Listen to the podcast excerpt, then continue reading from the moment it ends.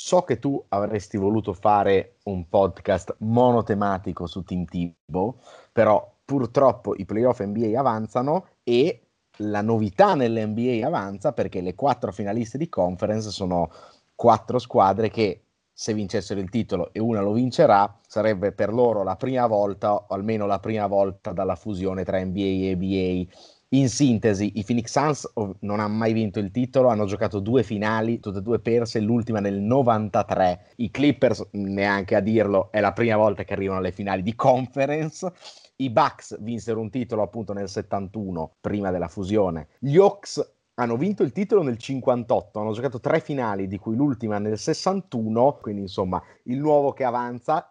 Sicuramente il nuovo che avanza alla faccia di Trey Young che trascina due serie in cui per me erano tutte e due le volte sfavoriti, eh, Hawks alla faccia di Devin Booker che alla prima finale di conference mette una tripla doppia, ma soprattutto il nuovo che avanza, se devo scegliere una faccia, Nick Batum che da nonno, se non bisnonno, cambia le serie dalla sera alla mattina e io mi inchino plurisegnalato come bollito da entrambi noi, tra l'altro, quindi primo mea culpa della serata. Sì, in effetti ce ne saranno molti da dare a destra e a sinistra. Cominciamo con Brooklyn, palla 2.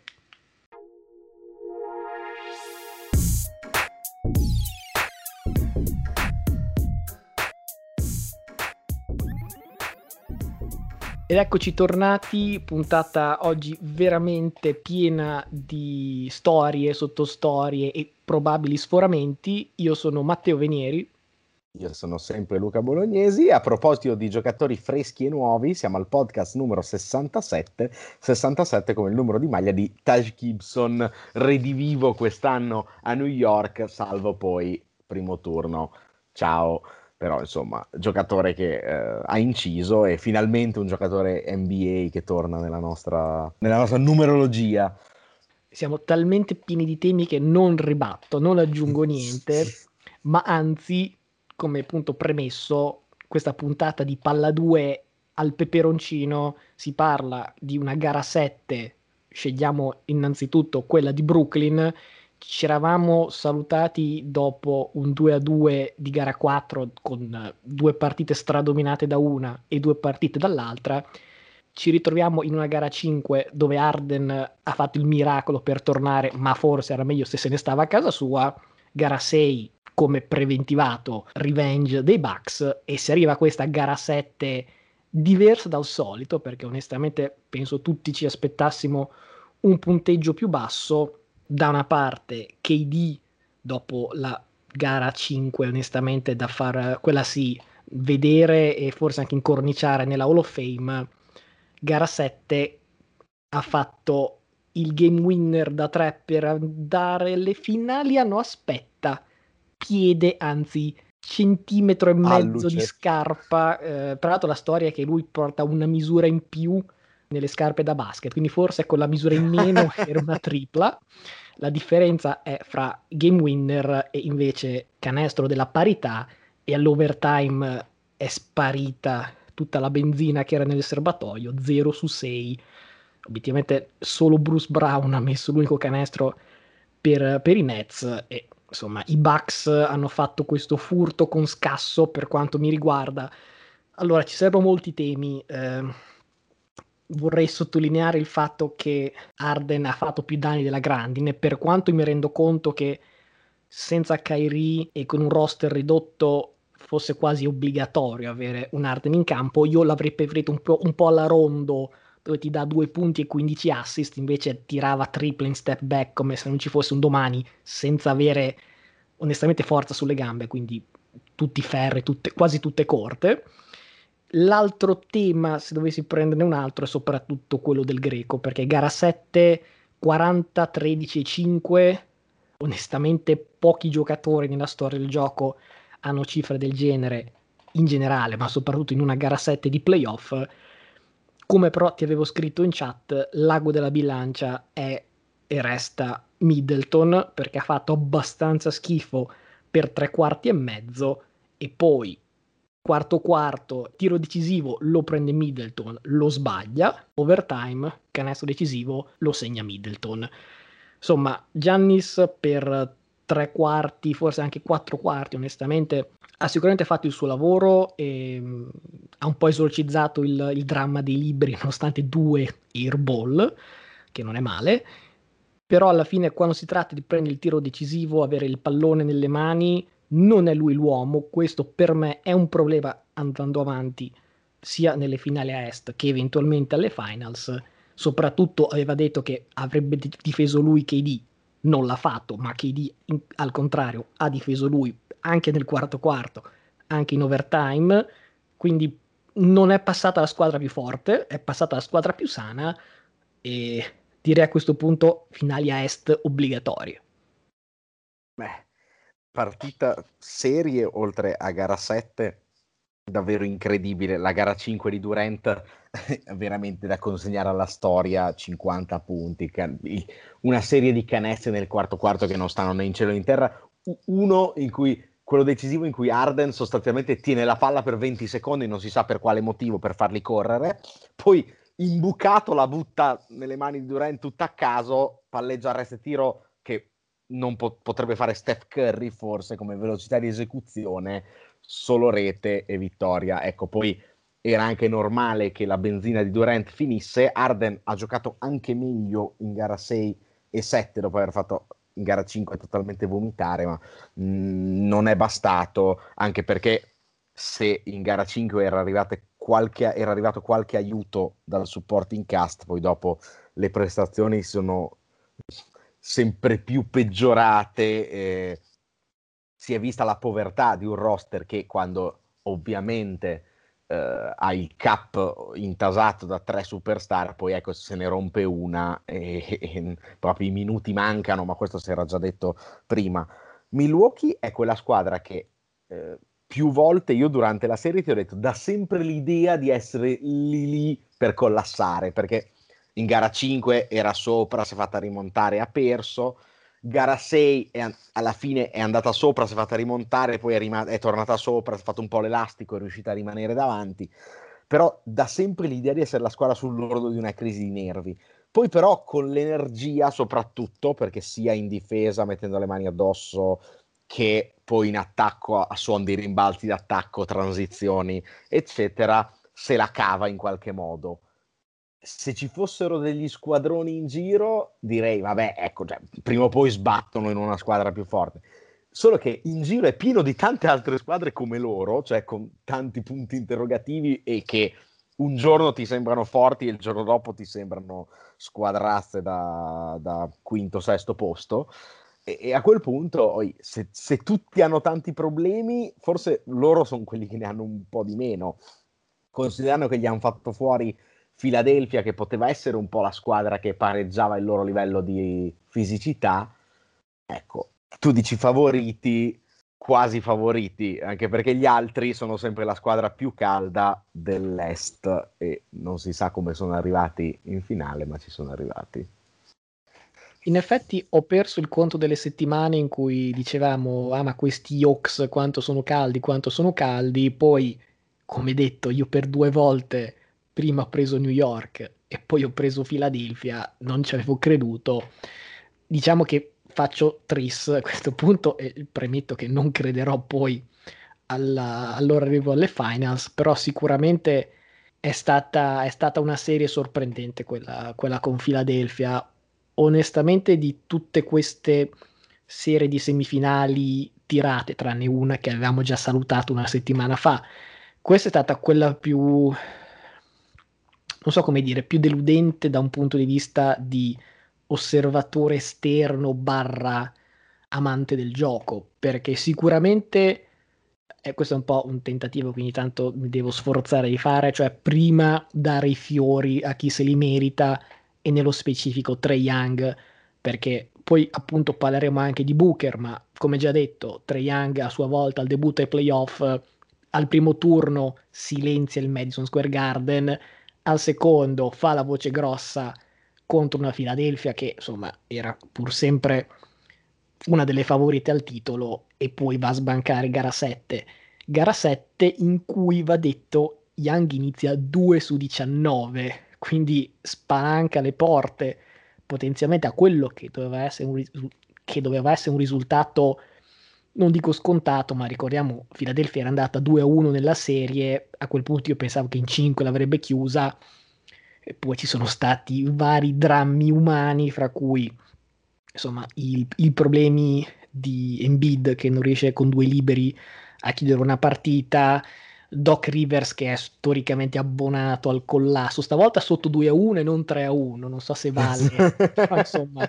c'è della responsabilità anche lì. Ma lì ci hanno provato a non, andare so- a non andare sopra 3 a 1 facendosi rimontare in gara 4, ma non, ha, non è bastato. Eh, quella è la strategia, cioè Rivers che deve essersi ricordato del, del suo record 3 a 1, ha detto fermi fermi, no, questa la perdiamo per carità. Ecco, il problema è che in quella lì eh, erano più 18 mi sembra, e in gara 5 erano più 26 e perdere da più 26 onestamente è, è un compito che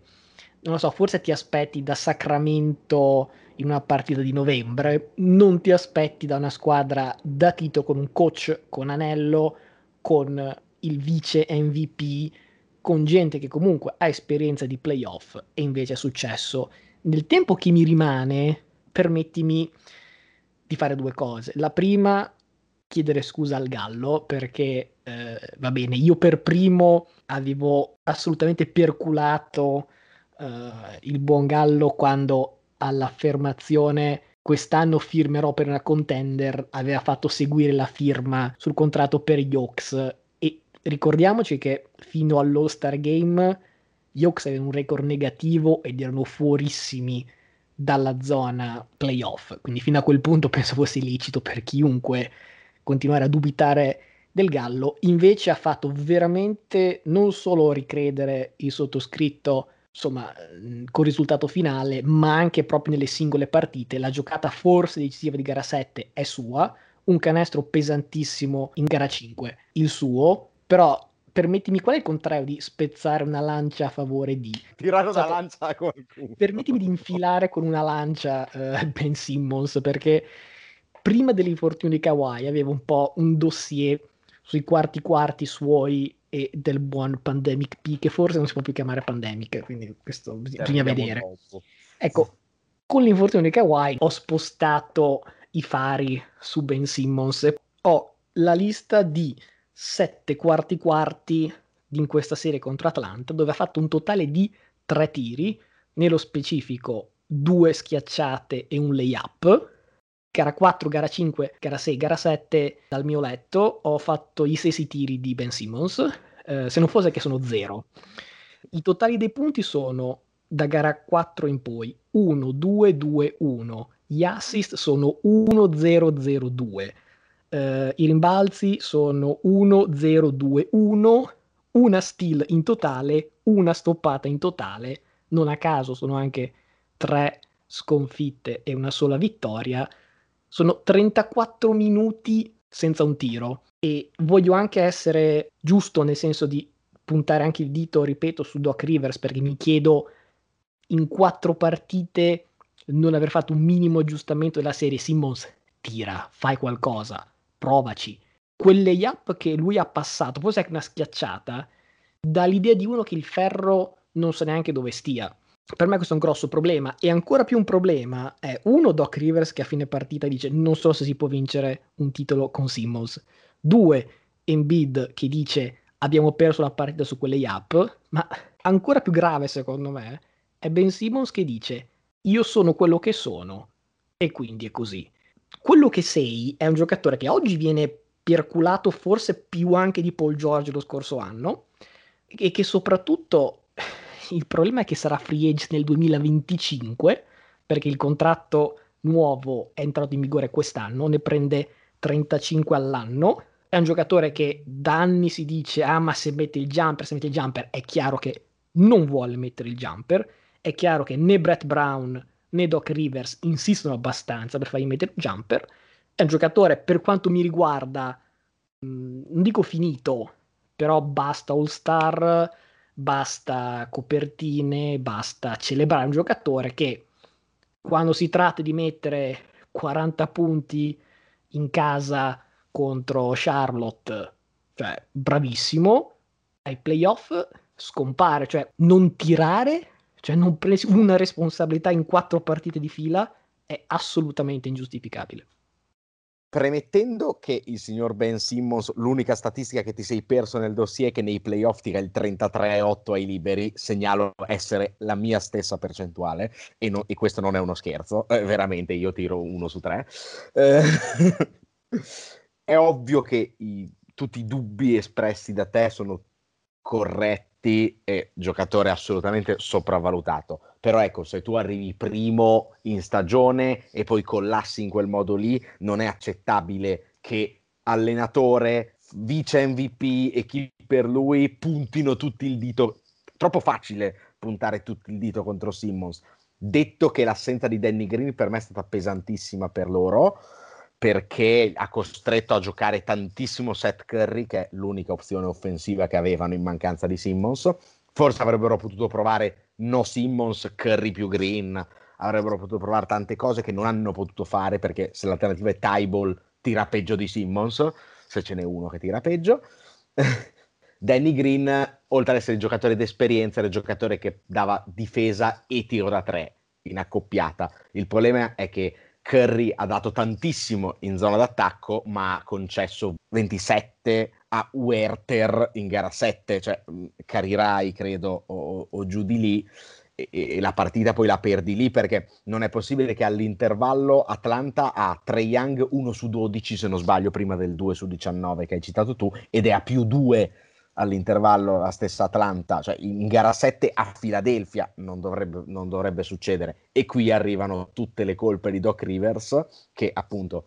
vero in contumacia Danny Green, vero con Simmons vittima delle sue paure, eccetera, ma per l'ennesima volta dimostra di non essere un allenatore eh, competente dal punto di vista tattico, cioè è un ottimo motivatore, colui che ha messo insieme il capolavoro dei Big Three, dei Celtics, ma messo assieme nel senso che li ha fatti convivere in spogliatoio, non nel senso che li ha fatti giocare bene assieme, giocare bene assieme perché sapevano giocare a pallacanestro. Non è un allenatore che dà mai la svolta tattica nel momento in cui gli altri trovano la soluzione, che è stata attaccare Seth Curry sostanzialmente e non ci voleva la scala per trovarla, ecco che la sua unica arma offensiva gli si è ritorta contro in difesa, mentre i limiti di Simmons che in difesa è peggiorato rispetto a un giocatore che è stato in lizza per eh, il Defensive Player of the Year, in realtà faceva una marea di falli contro Trae Young, faceva fatica, in attacco come attaccare in 4 nell'NBA di oggi non si può attaccare in 4, cioè l'ultima squadra che attaccava in 4 era Memphis con Tony Allen in campo e, e comunque Tony, Tony, Allen difensore quattro spanne superiore a, a Simmons. Quindi insomma il, il futuro di Philadelphia non è bellissimo a, a livello di cap come tu segnalavi. Vorrei anche segnalare che il buon Tobias Harris ha messo anche dei numeri che possono essere quasi accettabili ma alla fine stringi stringi è mancato un po' perché quando manca Simmons che dovrebbe essere il secondo violino, Harris dovrebbe diventare il secondo violino, quello che fa Middleton a, a Milwaukee, non l'ha fatto perché 24 punti con 24 tiri in gara 7, insomma, bene ma non benissimo, anche lui, ecco, eh, il Gallo per concludere, eh, riprendendo un po' quello che hai detto tu, eh, devo fare anch'io mea culpa in maniera molto più parziale della tua, perché io avevo comunque detto che la scelta era su una squadra che era di prospettiva, cioè vado in una squadra che magari non è una contender subito ma lo può diventare, ecco no, è una contender subito perché è in finale e insomma incontra, come abbiamo detto prima, una squadra che non è così solida. Così posso anche passare all'analisi della prossima serie, detto che segnalo che con queste due vittorie di squadre in trasferta in gara 7, perché hanno vinto due squadre in trasferta, dal 2017 sono esattamente il 50% le vittorie di squadre fuori casa in gara 7, quindi fattore campo che per secoli, credo, cioè da quando esiste l'NBA è sempre stato notevolmente importante e ancora più importante nelle gare 7 dove eh, a punteggi bassissimi spesso le squadre di casa riuscivano a tenere gli altri a 80 e quindi poi vincerla magari 90-80 o robacce del genere. Ecco, dal 2017 saltata totalmente tutto questo e non si può neanche imputare il campo neutro dell'anno scorso perché l'anno scorso hanno fatto 50% anche l'anno scorso, quindi è una tendenza un po' generale. Questo per arrivare a dire che prendo Atlanta in 7 contro Milwaukee, no. Temo che l'energia di Milwaukee contro Atlanta, che ha speso veramente tantissimo e ha troppa gente fuori, non può recuperarla. Gallo è stato un fattore fondamentale anche come leadership. Ho visto un time out a due minuti dalla fine di gara 7 in cui sostanzialmente ha tenuto lui il time out un po' alla Tom Brady. Cioè, eh, e temo che non so se possa tenere questo ritmo, soprattutto se gli tocca marcare poi il greco, che insomma è un po' problematico dal punto di vista dell'energia. Sicuramente non puoi andare dall'altra parte in transizione trotterellando come, come piace fare al buon Gallo. Quindi diciamo Milwaukee in 6 perché comunque due gare di Trey Young di quelle che ti trascinano le devo, le devo segnalare. Se avessi avuto conoscenza di questo tipo di matchup, probabilmente avrei dato Milwaukee in 5 la differenza che mi fa propendere a dire in sé, come, come hai detto te, è che molte volte Milwaukee è proprio sparita completamente. Vuoi che non sparisca due, in due partite? esatto. Eh, e un'altra cosa interessante è che Macmillan, che probabilmente è il secondo migliore allenatore dei playoff, e al primo ci arriviamo dopo, ha fatto contro New York quintetti col gallo da centro contro invece Philadelphia ha fatto quintetti con Gallo, Collins e Capella, quindi è veramente è una squadra che ha abbastanza risorse umane, non ha una panchina lunghissima, questo l'abbiamo già detto, però è, è versatile. Quello che mi fa però prima di tutto pensare che Milwaukee insomma la vincerà in maniera non super agevole, ma la vincerà è che Trae Young in Drew Holiday avrà un cliente niente male sia da difendere che difeso da. E questo potrebbe essere un problema. Il greco, il gallo penso sia, non dico l'ultimo ma quasi eh, da mettere sulle sue tracce, appunto ci sono, ci sono Collins, c'è Capella che in post può dargli sicuramente più problemi di qualunque centro, pseudocentro i Nets non avessero è un problema il fatto che in gara, eh, gara 6, gara 7, i secondi tempi mi sembra Bogdanovic li ha saltati per infortunio, già tolto um, Hunter, già tolto Reddish, metti anche un Bogdanovic mezzo zoppo. Ecco, eh, a questo punto sono un pochino troppe le assenze e no, non mi esalta assolutamente vedere o immaginare Milwaukee alle finals, ma insomma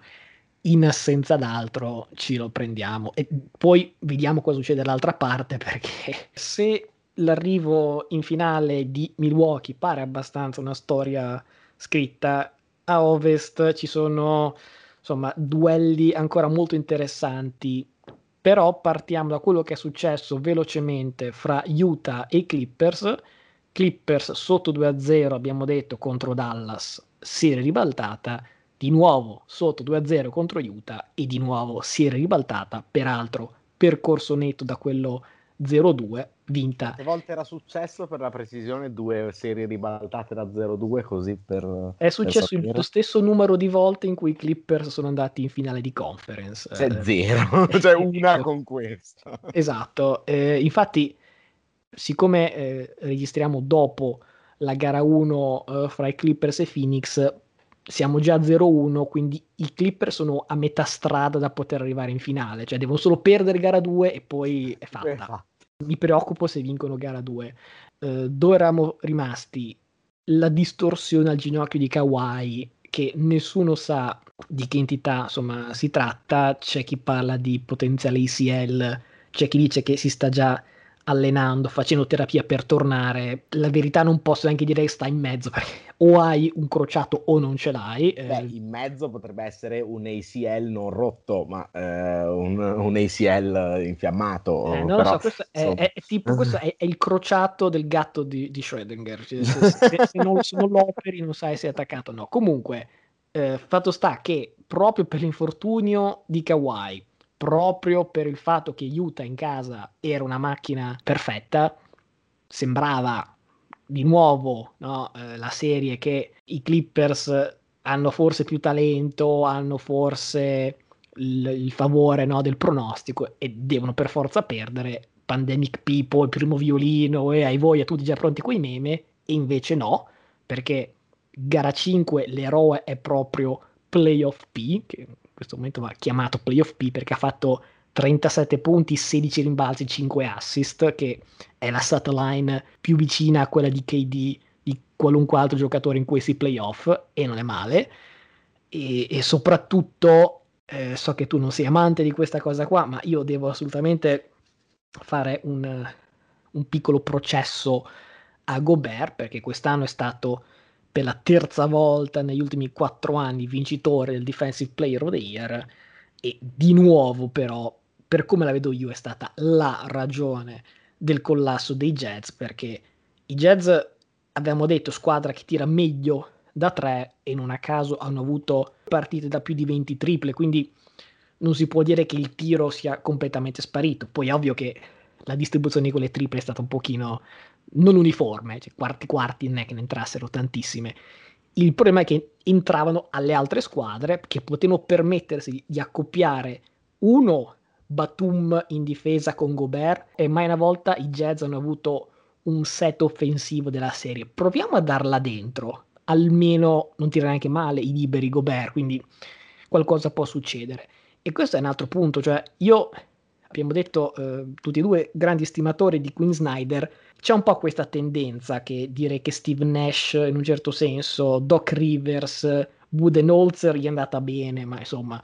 anche Queen Snyder tendono ad andare a fondo con la barca, cioè per 72 partite più X di playoff abbiamo avuto uno stile e con quello o viviamo o moriamo. Tai Lu, al contrario, è il coach che prova 50 cose 40 gli vanno di merda, però trova quelle 10 in cui mette completamente nel sacco gli altri allenatori che invece sono troppo fissati con quello che già sanno e non sono abbastanza aperti a aggiustamenti in corso d'opera. Non a caso è stato fatto notare che Tai Lu ha portato Cleveland alla vittoria di un titolo che mancava da 50 anni, seconda esperienza in panchina sta portando i Clippers quantomeno fin qui alle prime Western Conference Final da 50 anni c'è qualcosa di buono perché un conto è dire vabbè avevi LeBron stavolta un po' si hai Kawhi ma neanche così tanto alla fine. Il fatto ripeto che un giocatore come Gobert non sia neanche stato sostituito perché non c'è un'alternativa cioè Favors è peggio. E nonostante hai tiratori come Ingles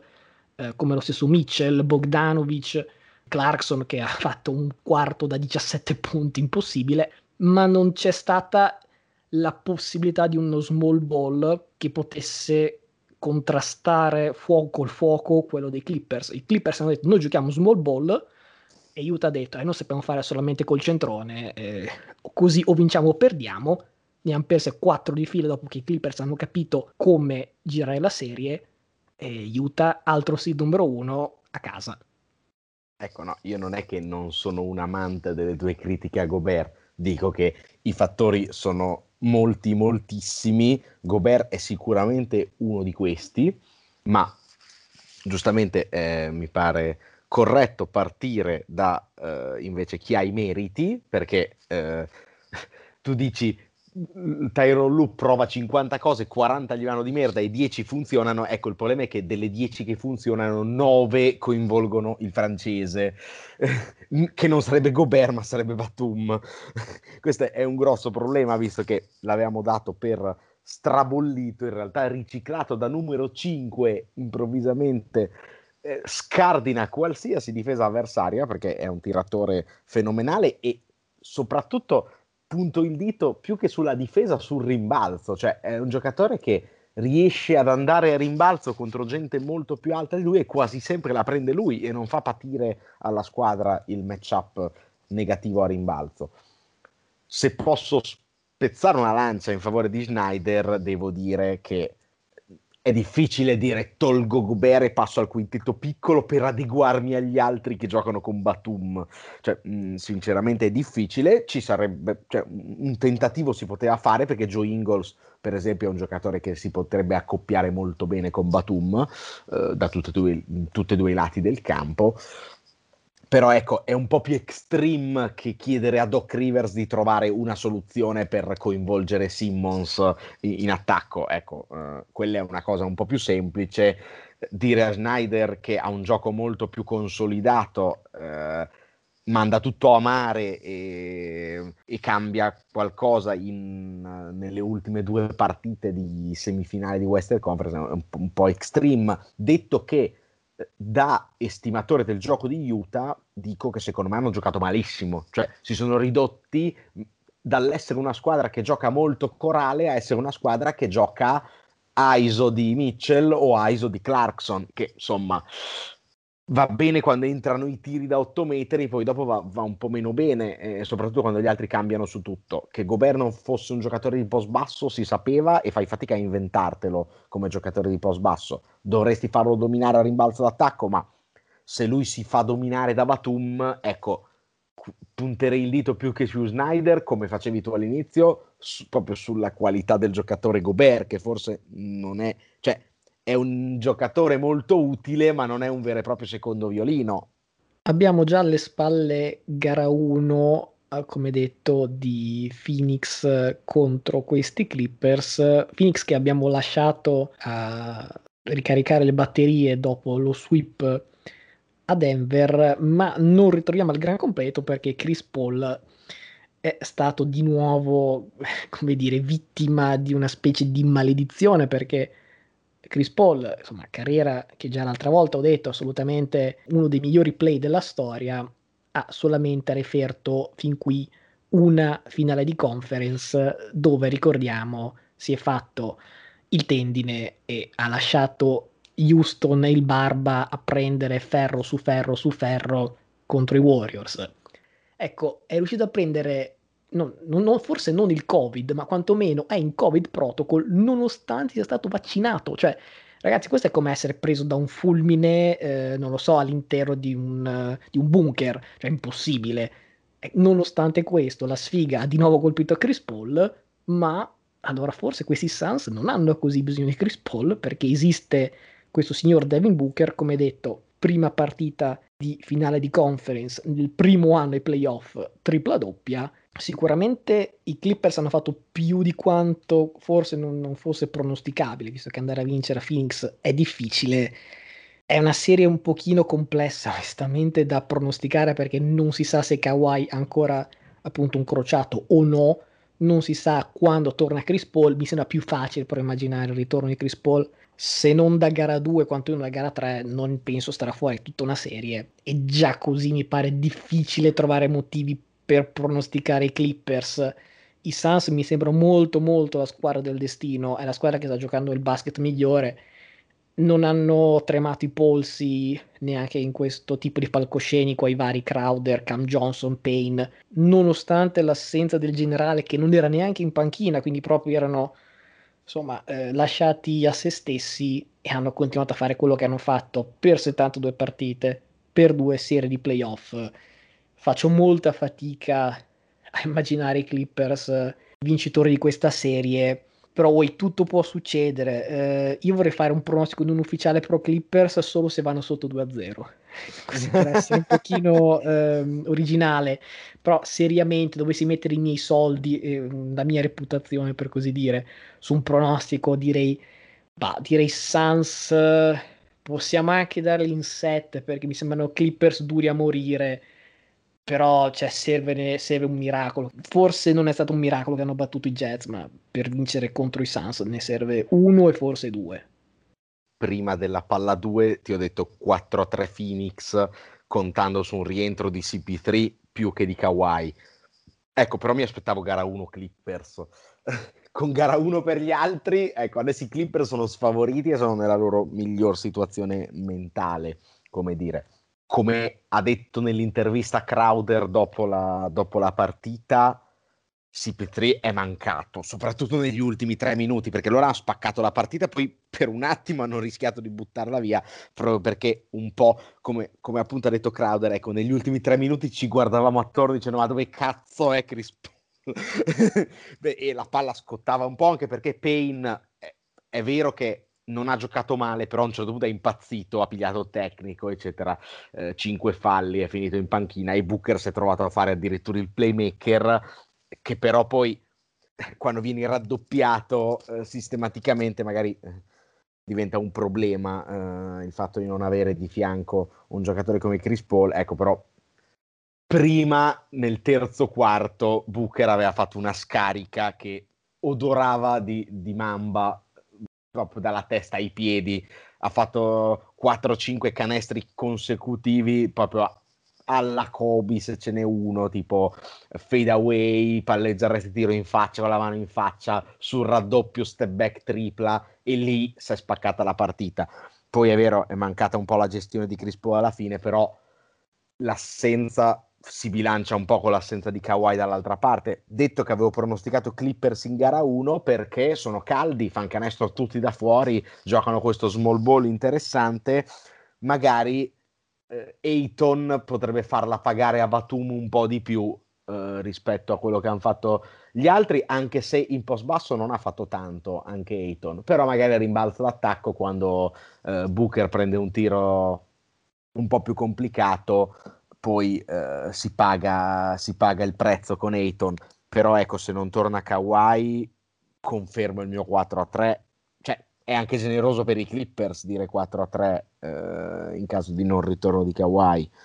Poi oh, eh, le vie di questi Clippers sono abbastanza infinite, quindi è una serie che boh, magari rientra Kawhi in gara 3 in versione Superman, magari rientra e poi invece perdono, cioè non si può mai sapere quello che succede. Di solito quando siamo così dentro ai playoff, il resto della lega sta un pochino a guardare, quantomeno si muove sotto traccia. Invece, scorsa settimana, insomma, è successo un pochino di tutto, fra cui il licenziamento di Stan Van Gundy dopo un anno, il licenziamento barra allontanamento in queste cose, non si, non si sa mai esattamente come vanno, di Donny Nelson, presidente barra GM dei Mavericks, seguito a ruota dalle dimissioni di Rick Carlisle, poi neanche Scott Brooks è riuscito a mantenere il suo posto e quindi altra panchina che si libera. Aggiungiamo che Kemba è stato tradato per nonno all'Orford e una scelta che hanno dovuto sbolognare proprio perché il contratto di Kemba, nonché le ginocchia, sono abbastanza problematiche. Quindi tanti temi, io però citerei a sottolineare che Luca è scontento, Zion è scontento, già Patrali sta provando a portare a casa LeBron, quindi mi aspetto che nei prossimi so, due mesi, finite le finals, eh, Miami potrà finalmente contare su un quintetto in cui va bene Jimmy, va bene Bam, ma poi ci portiamo a casa anche Luca, Zion, eh, LeBron ovviamente verrà, ci pagherà lui per tornare a South Beach e tutto questo penso ci costerà forse Irro e una seconda scelta, in totale. Eh? È bello perché queste cose qui succedono in NBA rigorosamente mentre noi stiamo sforando nei podcast. Purtroppo dopo anni di o Miami o Golden State, è un decennio ormai che ero abituato bene, stavolta non avrò una squadra da tifare, quindi unica bandiera è quella del Gallo che noi sventoliamo, anche un po' per gli europei, ma soprattutto per il Gallo. Ah, pu- puoi, anche, puoi, anche, scegliere un carro su cui salire. Io ho mezzo piede su quello di Milwaukee, da, da cui ho provato a scendere svariate volte, ma sono rimasto incastrato, forse per fortuna a questo punto. E quindi, anche se tifo palesemente Phoenix, ovviamente, per, sia per il romantico che per tutto il resto. Io sul carro di Chris Paul, eh, non lo so, cioè è capace di forare senza avere le ruote il carro di Chris Paul, attenzione.